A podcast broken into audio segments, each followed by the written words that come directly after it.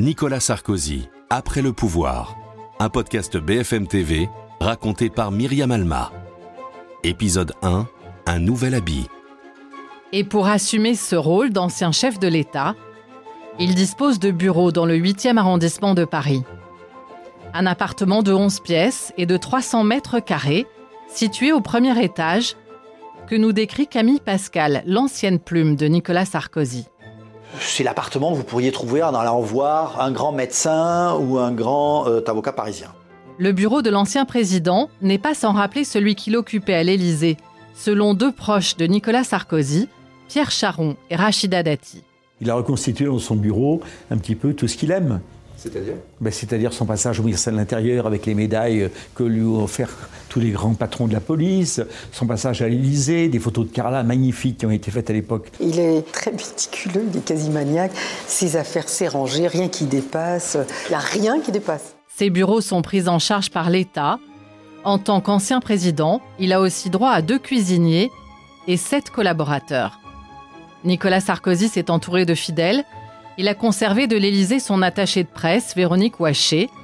L'ancien préfet de police de Paris, Michel Godin, est lui devenu son directeur de cabinet. Une équipe qui le rassure, selon le journaliste Ludovic Vigogne. Nicolas Sarkozy n'aime pas beaucoup de changements.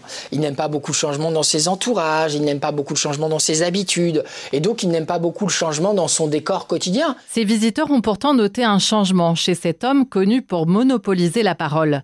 Pierre Charon l'a lui-même constaté. Autrefois, on entrait dans son bureau, et alors, même moi, il me cherchait à me convaincre. J'étais déjà convaincu, c'était pas la peine de chercher à me convaincre. Ça fait rien. Et puis ensuite, vous aviez un temps, il fallait bien utiliser son temps de parole. Mais là, il les laisse parler, il est intéressé, et, et- et les gens le sentent. Celui qui aimait s'afficher aux côtés de Johnny Hallyday a aussi ajouté au menu de ses déjeuners un sujet plus inattendu, comme le raconte le journaliste et producteur Charles Villeneuve. L'entrée en matière tourne toujours autour euh, de la littérature. Alors le dernier déjeuner, euh, euh, ça tournait autour de Madame de Bovary et de Guy de Maupassant. C'est assez intéressant. Au début, quand vous n'en avez pas l'habitude, vous êtes surpris. Et pour endosser la panoplie complète de l'ancien président, Nicolas Sarkozy s'est soumis à un nouvel exercice. L'écriture de ses mémoires. Ludovic Vigogne. Il est très sensible à la trace qu'il pourra laisser dans l'histoire, donc il a, décidé, il a décidé de, de, de- de sculpter lui-même sa statue et d'éviter que la moindre chose vienne un peu l'ébrécher. Passion est son livre le plus autobiographique. Et même s'il a déjà écrit huit ouvrages, la plume chez Nicolas Sarkozy n'est pas chose aisée. D'abord, je dois passer un long moment à, à y penser, très long. Je peux pas m'y mettre comme ça. Une fois que j'ai réfléchi à l'angle, je m'y mets deux heures et demie, trois heures par jour. Cinq pages manuscrites, toujours à la main, jamais recto verso, toujours recto. Jamais je suis les lignes, toujours très serrées. Et après, je suis épuisé. Voilà. Une manière pour l'ancien chef de l'État de rester dans la lumière, au contact des Français. Pour assurer la promotion de ce livre, Nicolas Sarkozy ne court plus de meeting en meeting, mais de librairie en librairie. À Neuilly-sur-Seine, la ville qu'il a dirigée pendant près de 20 ans, l'ex-président retrouve ses fans, tous nostalgiques du dernier héros de la droite. Je vous aime, Monsieur Sarkozy. Ce livre est un best-seller, vendu à plus de 250 000 exemplaires. Vous vous rendez compte, vous faites un livre, les gens le lisent, et en plus, ils viennent pour vous en parler. C'est merveilleux. hein. Ça montre quand même la profondeur d'un lien. Quand même. Ça montre que tout ce qu'on a fait, ça part pas comme du, de l'eau dans ça. Ça montre quand même qu'on a des souvenirs, qu'on partage des choses. Un succès qui flatte l'ancien président. Il suit de très près la courbe des ventes, raconte son éditrice, Muriel Beyer.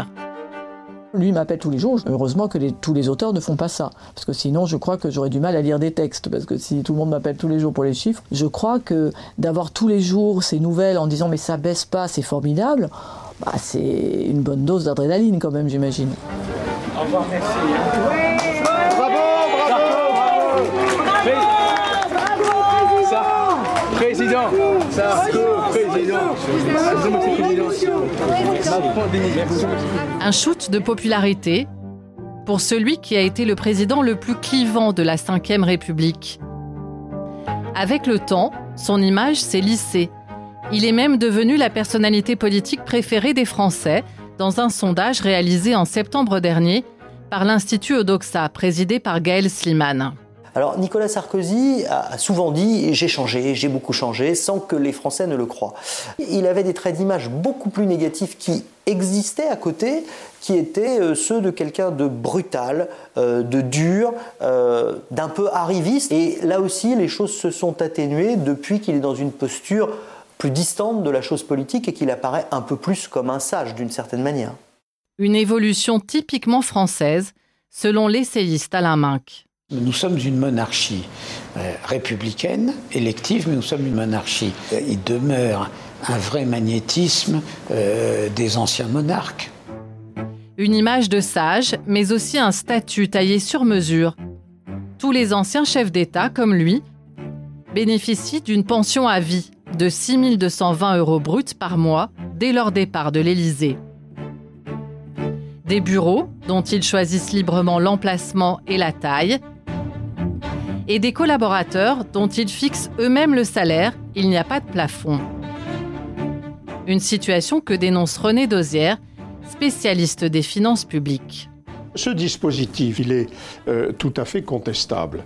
Dans un certain nombre de pays européens, les anciens chefs d'État bénéficient d'une dotation, mais plafonnée. C'est encore une originalité française. Alors quel est le montant de ce dispositif pour l'État? Et combien Nicolas Sarkozy coûte-t-il par an? Catherine Pires-Beaune, députée socialiste, a posé la question à Matignon. Il lui a fallu quatre mois pour obtenir une réponse qui n'inclut pas les dépenses de sécurité. Pour ce qui est moyen humain euh, et matériel, nous arrivons à 828 000 euros. Il se classe comment dans le, parmi les anciens présidents? Est-ce que... Ah, sur la première marche du podium. 710 000 euros sur l'année 2018 pour Valérie Giscard d'Estaing, qui a quitté l'Élysée en 1981.